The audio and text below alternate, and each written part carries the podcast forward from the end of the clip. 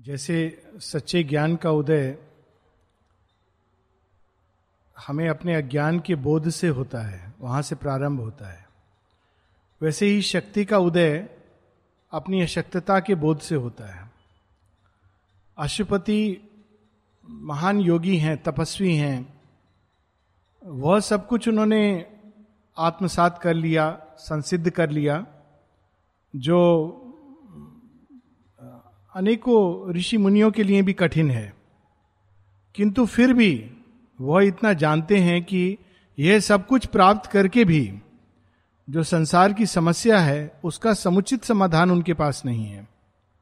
बड़े बड़ा विरोधाभास लगता है। किंतु यह सत्य है, मनुष्य अपनी यात्रा प्रारंभ करता है तो यह सोचता है कि वो सबको बदल लेगा और प्रयास करता है। लेकिन जैसे जैसे वो आगे बढ़ता है, वो जानने लगता है कि वो अगर अपने को बदल ले तो भी बहुत बड़ी चीज़ है। श्री अरविंद से जब किसी ने पूछा कि, माताजी के आने से आपके योग में क्या अंतर आया? शेरविंद कहते हैं, इसके पहले मैं अपनी सहायता कर सकता था, स्वयं को तो रूपांतरित कर सकता था, पर मैं अन्य लोगों की सहायता नहीं कर सकता था। बहुत बड़ी बहुत बड़ी बात है, खासकर जब हम लोग अपने अंदर अपना मूल्यांकन करें कि हम लोग ऐसा सोचते हैं कि हम बदल देंगे, इसको बदल देंगे, उसको बदल देंगे, संसार बदल देंगे। वहाँ श्री अरविंद कुछ ऐसा बचा नहीं उन्होंने जो तपस्या में रियलाइज़ ना किया हो। और वे ऐसी बात कर रहे हैं। दूसरी चीज़ है कि इसका अर्थ ये नहीं कि हम बदलने का प्रयास ना करें। प्रयास करना चाहिए। क्योंकि विफल प्रयास भी हमारे अंदर साधन को इंक्रीज करता है। श्री अरविंद एक जगह कहते हैं even if thou knowest that thou wouldst fail still you must work because through work the means increase to thee तो ये दूसरा विरोधाभास है कि इसलिए हमें ये नहीं कहना चाहिए कि हम प्रयास नहीं करेंगे। प्रयास करना चाहिए। प्रयास जब हम करेंगे तो धीरे धीरे भगवान हमें उस दिशा में मोड़ देंगे, जहाँ हमें वास्तव में साधन मिलेंगे। और तीसरा कि प्रयास की दिशा क्या हो। हम लोग बाहर से बाहर को बदलना चाहते हैं, लेकिन भगवान का तरीका कुछ और है। वे अंदर से अंदर को बदलते हैं और उसके परिणाम स्वरूप बाहर वो परिवर्तन, रूपांतरण परिलक्षित होता है। तो श्री अरविंद या यहाँ हम देखें तो अशुपति, उनके अंदर ये अभिप्सा है, जो हर पंद्रह सोलह साल के नवयुवक के अंदर होती है, शायद उसके पहले ही होती है। होनी चाहिए कि ये संसार बदले। जो ये सोच के चलते नहीं, संसार जैसा है अच्छा है, मैं भी इसी की तरह कुछ बन जाऊँगा। तो वो वास्तव में तैयार नहीं है किसी उच्चतर सत्य के लिए। तो ये अभिप्सा ज़रूर होनी चाहिए कि चीज़ें बदलें। लेकिन वो बदलने की दिशा क्या है, वो हम यहाँ देख रहे हैं। अशुपति भी इसी अभिप्सा को लेकर अपनी योग यात्रा प्रारंभ करते हैं। लेकिन वो बाहर से नहीं बदलते हैं चीज़ों को। लॉ के द्वारा लीगल कॉन्स्टिट्यूशन पॉलिटिकल चेंज इसके द्वारा नहीं। वो अपने ही अंदर उस शक्ति, उस चाबी को ढूंढते हैं, जो वास्तव में ओरिजिनल पावर है, जो बदल सकती है चीज़ों को। और यही ढूंढते ढूंढते वो सृष्टि के सीड्स और उसके पार जाकर माँ जगत जननी, उनका दर्शन होता है और उनके सामने वे प्रस्तुत करते हैं। अपनी अभिप्सा। और सब कुछ सुनने के बाद माँ का तथास्तु, जिस पर हम रुके थे। O strong forerunner I have heard thy cry. One shall descend and break the iron law. दो प्रकार से भगवान संसार में काम करते हैं। एक है कि वे मानव रूप नहीं धारण करते और अपने परम धाम में रहते हुए संसार में अनेकों अनेक विभूति, संत, ऋषि, मुनि उनके द्वारा वो अपना कार्य करते हैं। वो एक प्रकार का काम है। इसकी बात गीता में भी चर्चा हुई है। लेकिन जब उनको कुछ महत परिवर्तन लाना होता है, मात्र छोटा मोटा रिवोल्यूशन नहीं, संसार के अंदर एक मूलभूत परिवर्तन, तब उनको स्वयं ही उस कठिनाई को अपने अंदर धारण करना होता है। और तभी वे उसको परिवर्तित कर सकते हैं। तो यहाँ पर माँ भगवती आश्वासन दे रही हैं, साथ में संकेत कर रही हैं कि तुमने जो मांगा है, वो मैं यहाँ से नहीं कर सकती हूँ।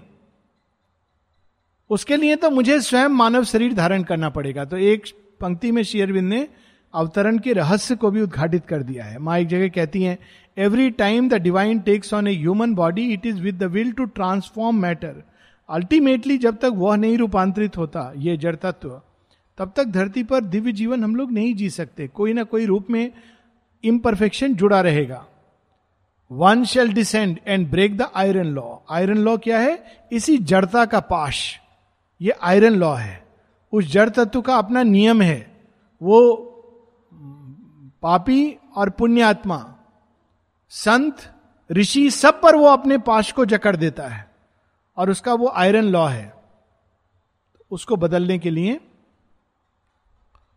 माँ स्वयं आएँगी। Change nature's doom by the lone spirit's power कैसे बदलेंगी? इसका कई जगह माँ एजेंडा में वर्णन करती हैं। माँ कैसे बदलती हैं? माँ कहती एक ही शक्ति है जो इस संसार को बदल सकती है। सबसे पावरफुल पा, शक्ति। और माँ कहती हैं the mightiest power that alone can transform this world is love और फिर वो बताती कि अंतर क्या है लव में और प्योरिफिकेशन की पावर में। प्योरिफिकेशन की पावर नष्ट कर देती है चीज़ों को और तब बदलती है।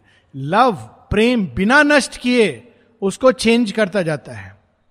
तो भगवान का तरीका क्या है? By the lone spirit's power जितना अधिक अंधकार वो अपने अंदर छिपे प्रकाश को और बढ़ाती जाती हैं, और बढ़ाती जाती हैं।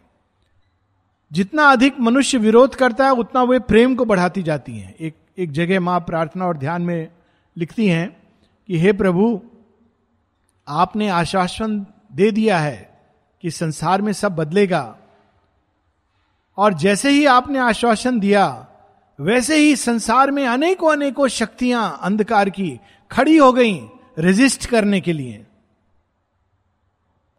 लेकिन मैं जानती हूँ कि इन सबको मैं आत्मसात करके एम्ब्रेस करके, इन सबको रूपांतरित करूँगी। It's amazing the whole world stood in resistance तो ये लोन स्पिरिट्स पावर वो कौन सी शक्ति है जिसके द्वारा वो रूपांतरित करेंगी? प्रेम को। और अधिक प्रेम बढ़ाते हुए, जब तक मनुष्य उस प्रेम से इतना अधिक नमनीय नहीं हो जाता, रिजु नहीं हो जाता। उसका अकेलापन, उसका एकाकीपन, उसका अंधकार भर नहीं जाता। तब तक भगवान प्रेम डालते रहते हैं और उसके बाद भी कहा अंत है उस अनंत प्रेम का? A limitless mind that can contain the world a sweet and violent heart of ardent calm limitless mind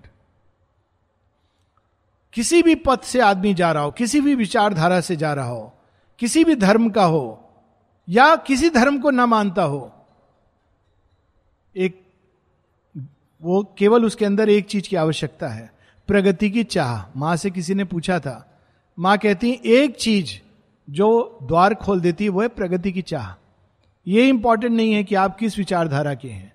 माँ संकीर्ण नहीं है, इतनी विशाल है limitless mind that can contain the world और अगर प्रगति की चाह है तो माँ उसका प्रत्युत्तर देंगी। A sweet and violent heart of ardent calm उनके हृदय के मूल में शांति। और उसके ऊपर दो प्रकार से उनकी शक्ति, उनका प्रेम खेल खेलता है। एक माधुर्य और दूसरा वायलेंस महाकाली का एक रूप है, विकराल, काली कराली, नमुंड मालिनी, जिसे सब डरते हैं। असुर राक्षस डरते हैं। और जो वीर होते हैं, वे उसका स्वागत करते हैं, क्योंकि वे अहंकार को नष्ट करती हैं। ये एक रूप है। किंतु जब योगी ऋषियों से पूछा जाए कि महाकाली कैसी हैं, अरे वो तो बहुत इंटेंस प्रेम है उनका। श्री रामकृष्ण परमंश ने कहा था। श्री अरविंद भी कहते हैं, Kali is more than any other aspect of the mother she has a heart of intense love इतना इंटेंस लव है कि वो उस प्रेम में और किसी बाधा को अपने और भक्त के बीच में स्वीकार नहीं करती है। इट इज़ इंटेंस लव तो सबसे बड़ी बाधा क्या अहंकार। तो अगर भक्त का अहंकार आता है, वो उसको काट के किनारे कर देती है, क्योंकि वो प्रेम करती हैं और उस प्रेम में वो पूरी तरह भक्त को अपने अंदर आत्मसात करती हैं। ये इंटेंस लव है। लेकिन मनुष्य सोचता है वो वायलेंस है। Sweet and violent heart of ardent calm moved by the passion of the god shall come सभी शक्तियाँ उनके अंदर होंगी। और वे किसी, हम लोग सोचते हैं भगवान मनुष्य की, मनुष्य ने जो चाहा दे दिया, वास्तव में ऐसा भगवान मतलब अज्ञान का भगवान होगा। अगर जो हम चाहें दे दें तो फिर मनुष्य भगवान में कोई अंतर नहीं रह जाएगा। हाँ कभी कभी भगवान देते हैं। किंतु वास्तव में भगवान अंत प्रेरणा से कार्य करते हैं। अंतर स्फूर्त अंतर्भाष युक्त एक पूर्णता उस ज्ञान के आधार पर कार्य करते हैं। मूव्ड वो हृदय किसी बाहरी प्रार्थना या पुकार से नहीं मूव होता है। Moved by the passions of the god shall come all mights and greatnesses shall join in her beauty shall walk celestial on the earth सौंदर्य और शक्ति, इन दोनों का एक ही देह में प्रकट होना। देखिए, ये भारत की विचारधारा है। बाद में एक दूसरी विचारधारा आई जो बहुत गलत है, और वो विचारधारा आई, नारी तो कोमल होती है। तो नारी कैसी होनी चाहिए जो कोमल हो?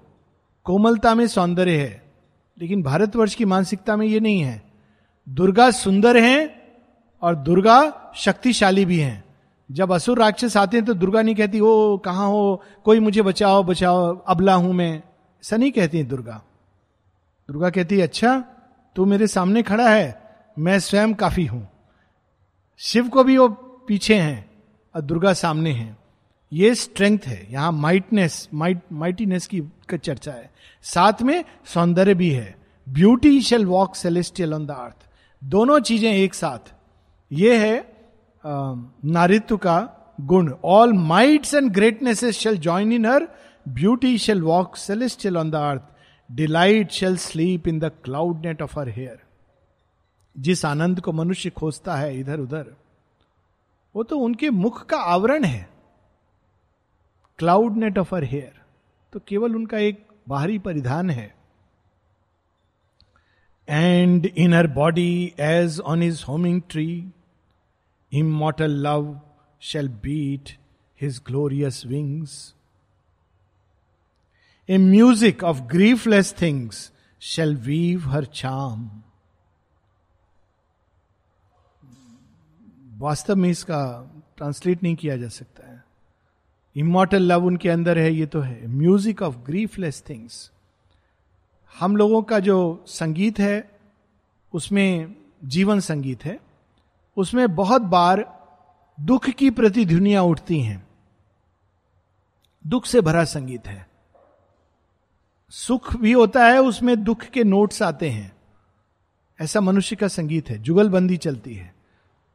बीच में सुख का म्यूज़िक बजता है, वीणा बजती है, फिर दुख का तबला बजता है। दोनों जुगलबंदी करते हैं। लेकिन वह संगीत ऐसा है जिसमें आनंद ही आनंद है। Music of griefless things. Shall weave her charm. The harps of the perfect shall attune her voice. माता जी की वॉइस सुनी है हम लोगों ने तो रिकॉर्डेड भी अगर वॉइस को सुने, वाणी को सुने, कितनी पावर है उसके अंदर मानो हर चीज़ को एक क्षण में दूर हो सकती है माता जी का तो रिकॉर्डेड वो है, ओम नमो भगवते हालाँकि वो पॉज करके उन्होंने किया। लेकिन इतनी पावर है उसमें। और जब माँ सावित्री अपने वाणी से सावित्री पढ़ती हैं। इट्स अमेजिंग एक बार क्लास हो रही थी, सावित्री कैसे पढ़ा जाए? तो कोई कह रहा था, ऐसे पढ़ा जाए, वैसे पढ़ा जाए। इंग्लिश ऐसे होनी चाहिए, वैसे होनी चाहिए। उसी मेरे से भी किसी ने पूछा। मैंने कहा, माँ ने पढ़ दिया, इससे आगे और किसका क्या ओपिनियन चाहिए? माँ ने कैसे पढ़ी है Savitri? Amazing power in that और इवन जब माँ कहती हैं, ओम नमो भगवती, ओम नमो भगवती इट्स वो केवल मनुष्य की वाणी नहीं है। वो लगता है कि कोई दिव्य सिंगनी आवाहन कर रही है, जिसके कहने मात्र से दूर चला जाएगा अंधकार। ओम नमो Bhagwati. Music of griefless things shall weave her charm harps harps वाद्य यंत्र of the perfect shall tune her voice और ये कहा भी जाता है कि जो सबसे परफेक्ट यंत्र बना है अब तक धरती पर म्यूजिकल इंस्ट्रूमेंट और ये सब लोग बताते हैं बड़े बड़े संगीतक के बताएँगे वह है मानव वाणी का यंत्र ह्यूमन वॉइस इसमें सारे ऑक्टेव्स की क्षमता है। लेकिन ट्यूनिंग किस चीज़ से की हुई है? सारी वो अंधकार की शक्तियाँ, क्योंकि बचपन से इसकी ट्यूनिंग कौन करता है? तारी तोड़ देते हैं हम लोग। क्रोध को एक्सप्रेस करके, गुस्सा करके, अपशब्द कह के हार्शली बात करके तो इसकी तो ट्यूनिंग एकदम तार पूरे बिखर जाते हैं। लेकिन ओरिजिनली जो ह्यूमन वन जो ये वोकल एपरेटस है, ये जो यंत्र है, जो मनुष्य की स्पीच के लिए सृष्टि, प्रकृति ने डिवाइस किया है। वो जितने भी व्याद यंत्र हैं, वीणा, विचित्र वीणा, सहस्र वीणा गिटार, सितार, तबला इत्यादि, बांसुरी, इन सबसे अधिक पावरफुल और कैपेबल ये यंत्र है। लेकिन ट्यूनिंग नहीं है इसकी। तो वो जब धरती पर आएँगी तो उसकी ट्यूनिंग इस यंत्र की कौन करेगा? Harps of the perfect shall tune her voice streams of heaven shall murmur in her laugh her lips shall be the honeycombs of God अंग प्रत्यंग में आनंद और माधुर्य झलकेगा। हमारे यहाँ इसकी परंपरा है, देखिए। जब वर्णन होता है मधुराष्टकम में विष्णु भगवान का तो उसमें यही चीज़ कहते हैं ना, हसितम मधुरम, असितम मधुरम। वदनम मधुरम पादव मधुरम और फिर उनके लिप्स को भी कहते हैं मधुरम अधरम मधुरम शेरविंद यही कह रहे हैं, पर कितने सुंदर अंदाज में कह रहे हैं। Her lips shall be the honeycombs of God अधरम Madhuram her limbs his golden jars of ecstasy अंग प्रत्यंग में आनंद भगवान का स्वर्णिम आनंद बह रहा होगा। Her breast the rapture flowers of paradise she shall bear wisdom in her voiceless bosom strength shall be with her like a conqueror sword फिर से हम देखते हैं कि ज्ञान और शक्ति इन दोनों का परस्पर संयोग। ये बहुत रेयर लोग इसको विरोधात्मक मानते हैं। और हमारे यहाँ अवतारों की परिकल्पना में ये दोनों साथ लाए गए हैं। श्री राम के अंदर हम देखते हैं, एक और पौरुष है, दूसरी ओर उनके अंदर माधुर्य है और तीसरी ओर उनके अंदर ज्ञान है। यही चीज़ हम श्री कृष्ण में देखते हैं। This the Kalpana of an ideal human being एक सच में आदर्श मनुष्य कैसा होना चाहिए? ज्ञान युक्त होना चाहिए प्रेम युक्त होना चाहिए कर्म युक्त होना चाहिए और उसके अंदर स्ट्रेंथ बल। सो यहाँ पर माँ जगत जननी के अंदर जो अवतरण होगा कैसा होगा? And from her eyes the eternal's bliss shall gaze उनकी दृष्टि मात्र में आनंद टपकेगा। कितने लोगों का ये अनुभव है? किताब भी आई है दर्शन। माता जी का दर्शन कैसा है वो दर्शन? और उसमें कितना सुंदर है कि देखने मात्र से एक क्षण ना, ना केवल दुख संताप मिट जाते थे पूरा जीवन की दिशा बदल जाती थी। कितने लोगों का ये? और हम सब अभी भी, हम सब यहाँ कैसे आए हैं? ऐसी तो आए हैं। कहीं ना कहीं माता जी का स्पर्श हुआ और पूरी दिशा उन्होंने बदल दी। Bliss inner eyes inner look और इसी मूवमेंट की चार पंक्तियाँ। A seed shall be sown in death tremendous hour अवतरण का समय कौन सा होगा, ये भी माँ बता रही हैं। मीराबाई का पद है जिसमें वो संकेत करती हैं श्री कृष्ण का जन्म आधी रात को होता है, जब कंस का राज्य अपनी चरम सीमा पर है। तो उसको सांकेतिक रूप में मीराबाई अपने पद में गाती हैं, आधी रात प्रभु दर्शन देंगे प्रेम नदी के तीरा, आधी रात, जब मनुष्य को अंधकार ने चारों तरफ़ से घेर रखा है, उस समय भगवान का जन्म होता है। क्योंकि उस समय मनुष्य इतना हेल्पलेस हर तरफ़ से, कहता है इस समस्या का मेरे पास कोई हल नहीं है, केवल मनुष्य भगवान कर सकते हैं। तो यहाँ भी माँ कह रही है, a seed shall be sown in death tremendous hour. माँ शेरविन जब आए 1872 अगर हम एक क्षण को देखें, स्वतंत्रता संग्राम 1857 में जो हुआ था, उसकी राख बुझ चुकी थी। ऐसा लगता था कि हार गया भारतवर्ष। और उसी समय श्री रामकृष्ण परमहंस स्वामी विवेकानंद को अपने सामने रखकर पाशर्व में जा रहे हैं। That is the time of Sri Aurobindo सब तरफ़ अगर हम देखें तो अंधकार, अराजकता, अज्ञान दो दो विश्व युद्ध, जितना घनघोर अंधकार शेयरविंद माता जी के समय संसार ने देखा है, वैसा किसी अवतार के जीवन में नहीं। महाभारत उसके सामने छोटा लगता है। कहाँ लड़ा गया था? कुरुक्षेत्र में लड़ा गया था। किसके बीच में था? दो कुंबे खानदान थे। और भारत भूमि के अलग अलग योद्धा आए थे। बहुत बड़ा युद्ध था। World war first world war और सेकेंड वर्ल्ड वार सारा विश्व। और शेयरविंद क्या कहते हैं? It is the mother's war पहले विश्व युद्ध में भी और सेकेंड विश्व युद्ध में एकदम क्लैरिटी के साथ। It is the mother's war महाअंधकार का समय। किंतु वही अंधकार के समय, जहाँ एक और सन सैतालीस में भारत की देह को खंड खंड किया गया, कितने लोग मरे, रक्त की नदियाँ बही, फैमिन से मरे क्या क्या नहीं हो रहा था उस समय? स्वयं श्री अरविंद अपने देह को त्याग कर पीछे जाते हैं। और उसी समय पहली बार सुपरामेंटल डिसेंट होता है, फ़र्स्ट टाइम मैटर के अंदर, और स्थापित होता है। वो क्या है? डेथ ट्रमेंडस अवर गीता कब दी जाती है? Death tremendous hour a seed shall be sown in death tremendous hour ऐसा क्यों भगवान चुनते हैं? क्योंकि मृत्यु भी उन्हीं का काम करती है। क्या करती है? पुराना सब नष्ट कर देती है।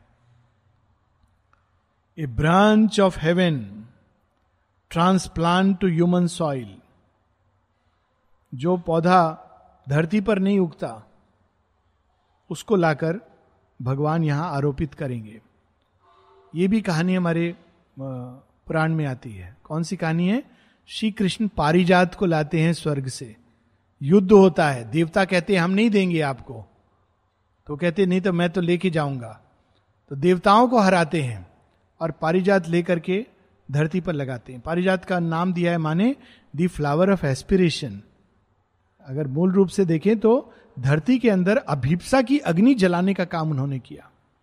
अब उसके आगे सुप्रामेंटल ट्री, उसको लेकर माँ यहाँ लाकर लगाती हैं। Branch of heaven, transplant to human soil, divine love का ट्री। ये हमारे यहाँ है ना? ये वास्तव में इस इस मट्टी पर ऐसे उगना नहीं चाहिए। पर उग रहा है। आश्चर्य है ना? आश्रम के अंदर जाते हैं, हम लोग भी take it for granted divine love का ट्री है, दो ट्री है। माता जी ने लगाए हैं। वास्तव में इसका, इसकी ये भूमि नहीं है। इसकी भूमि कहीं और है। आप ढूंढ के दिखाइए पांडिचेरी में डिवाइन लव का पेड़। ये कैसे उग रहा है? ये भगवान ही कर सकते हैं मेरे किल branch of heaven transplant to human soil nature shall overleap her mortal step fate shall be changed by an unchanging will एक ऐसा संकल्प जो भाग्य को बदल दे। वह धारण करके अपने अंदर माँ जगत जननी आएँगी। अब इसके आगे बहुत वर्णन का पैसेज नहीं है। We can just read through it क्योंकि ये अशुपति का योग यहाँ समाप्त हो जाता है और अशुपति वापस अपनी देह में लौट आते हैं। इस जीवन के बीच लौट आते हैं। उन्होंने वो बून वो स्वीकृति ले ली माँ जगत जननी से और आश्वासन मिल गया कि जिस रूपांतरण की खोज में, जिसके अभिप्सा के साथ उनकी योग यात्रा प्रारंभ हो गई, हुई थी, वो निश्चित रूप से धरती पर सिद्ध होगा as a flame disappears in endless light immortally extinguished in its source the splendor and was still the word. धीरे धीरे धीरे, वो अद्भुत विजन वो दृश्य धीरे धीरे उनके सामने से विलुप्त हो जाता है an echo of delight that once was close the harmony journey toward some distant hush music failing in the ear of trance धीरे धीरे वो वाणी, उसका माधुर्य, उसका आनंद, मानो बैकग्राउंड में फेड हो रहा है। जैसे कोई संगीत धीरे धीरे करके फेड होता जाता है बैकग्राउंड में। एक cadence music failing in the ear of trance a cadence called by distant cadences a voice that trembled into strains withdrawn her form retreated from the longing earth एक अद्भुत घटना थी कि माँ बिल्कुल सामने मर्थ जीवन के दायरे के अंदर आ जाती हैं। किंतु कुछ देर के लिए और फिर वह स्वर्णिम देह धीरे धीरे करके दूर चली जाती है। Forsaking nearness to the sense ascending to her unfathomable home मनुष्य वहाँ तक नहीं चढ़ सकता। अशुपति भी उनके घर में प्रवेश नहीं करते हैं। वो वहाँ खड़े रहते हैं, द्वार पे माँ का आह्वान करते हैं और फिर माँ अपने घर से बाहर आती है। अमल किरण की एक बड़ी सुंदर प्रार्थना है। और ये जीवन का सत्य है। हम अपनी तपस्या से वहाँ पहुँच जाएँ, ये तो मूर्खतापूर्ण बात है। पर हम ये ज़रूर कह सकते हैं कि माँ, आकर हमारा हाथ पकड़ लो। वे हमारा हाथ पकड़कर, उंगली पकड़कर चलना सिखाकर हमको ले जा सकती हैं। बिना उनके हम नहीं जा सकते हैं। हालाँकि वो आएँगी तो ऐसा हमको लगेगा कि हम भगवान को हाथ पकड़ के ले जा रहे हैं। ऐसी भी भ्रांति होती कुछ लोगों को। ऐसी भ्रांति यशोदा माँ को हुई थी कि मैं कृष्ण को चलना सिखा रही हूँ। तो हो गई है कि मैं भगवान को ले जा रही हूँ, ले जा रही हूँ। तो एक दिन वो डांट रही हैं, कहती मुँह खोल के दिखा अपना। तो बहुत शैतान हो गया है, नटखट हो गया है। तो जब मुँह खोल के दिखाते हैं तो उसमें सारी सृष्टि को देखती हैं, बेहोश हो जाती है। तब उनको समझ आता है कि मैं नहीं पकड़ के चलना सिखा रही थी। वास्तव में तो भगवान मुझे पकड़ करके चलना सिखा रहे थे। तो जब हम लोग सोचते हैं, माँ का काम करना है, माँ का काम कर रहे हैं, माँ का काम कर रहे हैं, हमको इल्यूजन हो जाता है। हम माँ का काम कर रहे हैं। जब बुद्धि चकराती है, ज्ञान आता है तो हम कहते हैं, वास्तव में माँ अपना काम सृष्टि में भी कर रही थी और हमारे अंदर कर रही थी।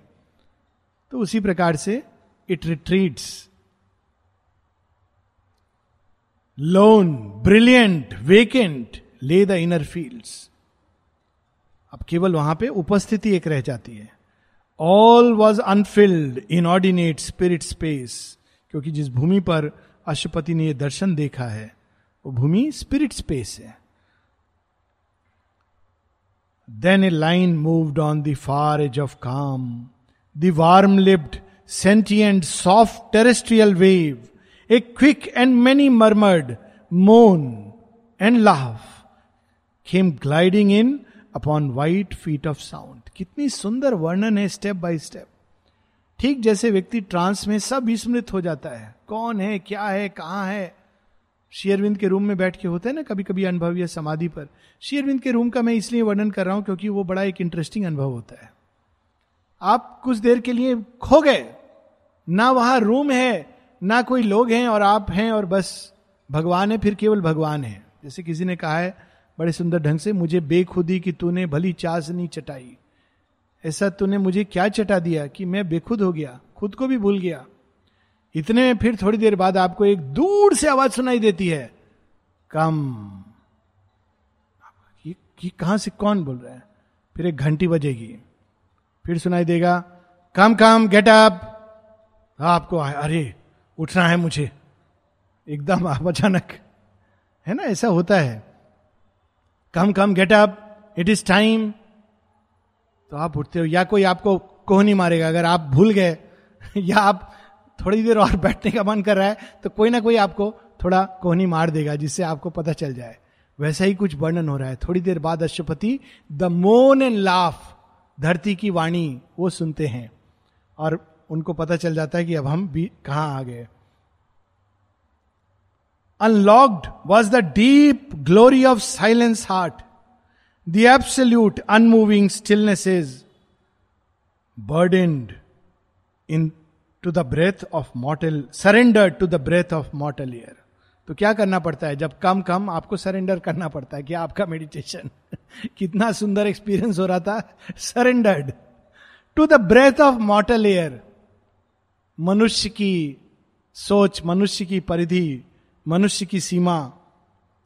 Dissolving boundlessly the heavens of trance collapse to waking mind eternity cast down its incommunicable lids over its solitudes remote from ken फिर क्या होता है?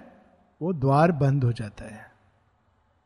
और फिर आप बाहर आ जाते हो, सड़क पर आ जाते हो, वहाँ वही हॉर्न सुनाई देते हैं। कोई कहता है अच्छा आपका बर्थडे है आज? आप नहीं सुनना चाह रहे उस समय कुछ भी। आपका बर्थडे है? हाँ मेरा बर्थडे है। फिर धीरे धीरे धीरे धीरे करके बैक टू दैट वर्ल्ड उसका वर्णन है। Behind the voiceless mystery of sleep the grandiose respite failed the wide release across the light of fast receding plains that fled from him as from a falling star compelled to fill in human its human house in time compelled to fill its human house in time, his soul drew back into the speed and noise of the vast business of created things. धीरे धीरे शुपति वापस किस जीवन में आ जाते हैं vast business of created things क्या बिज़नेस है ऑर्डनरी लाइफ ऑर्डनरी बिज़नेस रोज़मर्रा की ज़िंदगी यही हम सबके साथ होता है। दो लाइन और, आज अर्ली डिनर है तो हम लोगों को जल्दी समाप्त करना है। A chariot of the marvels of the heavens लेकिन उनका रिटर्न भी कैसा है? कैसी थी उनकी आत्मा? कैसे पहुँची होगी उस ऊंचाई पर? किस रथ पे चढ़कर गई होगी? A chariot of the marvels of the heavens broad base to bear the gods on fiery wheels flaming is swept through the spiritual gates the mortal stir received him in its midst once more he moved amid material scenes तो अशुपति की आत्मा का वर्णन है यहाँ। एक अग्नि अग्नि में रथ की तरह जिस रथ में अनेकों अनेकों देवता चढ़कर उनके साथ चले गए हैं कि अरे, हम तो वैसे जा नहीं सकते, माँ जगत जननी का दर्शन करने। इनके साथ हम जा सकते हैं। इसीलिए देवता लोग भी मनुष्य की देह ढूंढते हैं कि शायद कोई एक ऐसी आत्मा ऐसी होगी जो हमको उच्चतम तक ले जाएगी। उनके लिए भी ये संभव नहीं है।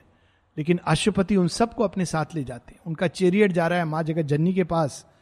फ्लेमिंग चेरियट तो जिस जिस देवता ने देखा, मैं भी आऊँ, मैं भी आऊँ, वो तो चेरियट जा रहा है। जो चढ़ गया चढ़ गया। फिर जब bearing the burden of the gods वे सब देवता, वो भी पीछे खड़े होकर दर्शन कर रहे हैं अशुपति माँ के साथ वार्तालाप। और फिर वो जब बाहर वापस आ रहे हैं तो फिर वे सब भी संतुष्ट होकर अपने अपने धाम को लौट जाते हैं।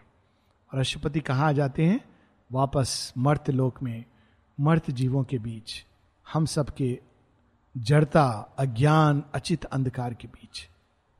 अंतर यह है कि माँ जगत जननी का आश्वासन लेके आए हैं। यहीं पर हम लोग रुकेंगे।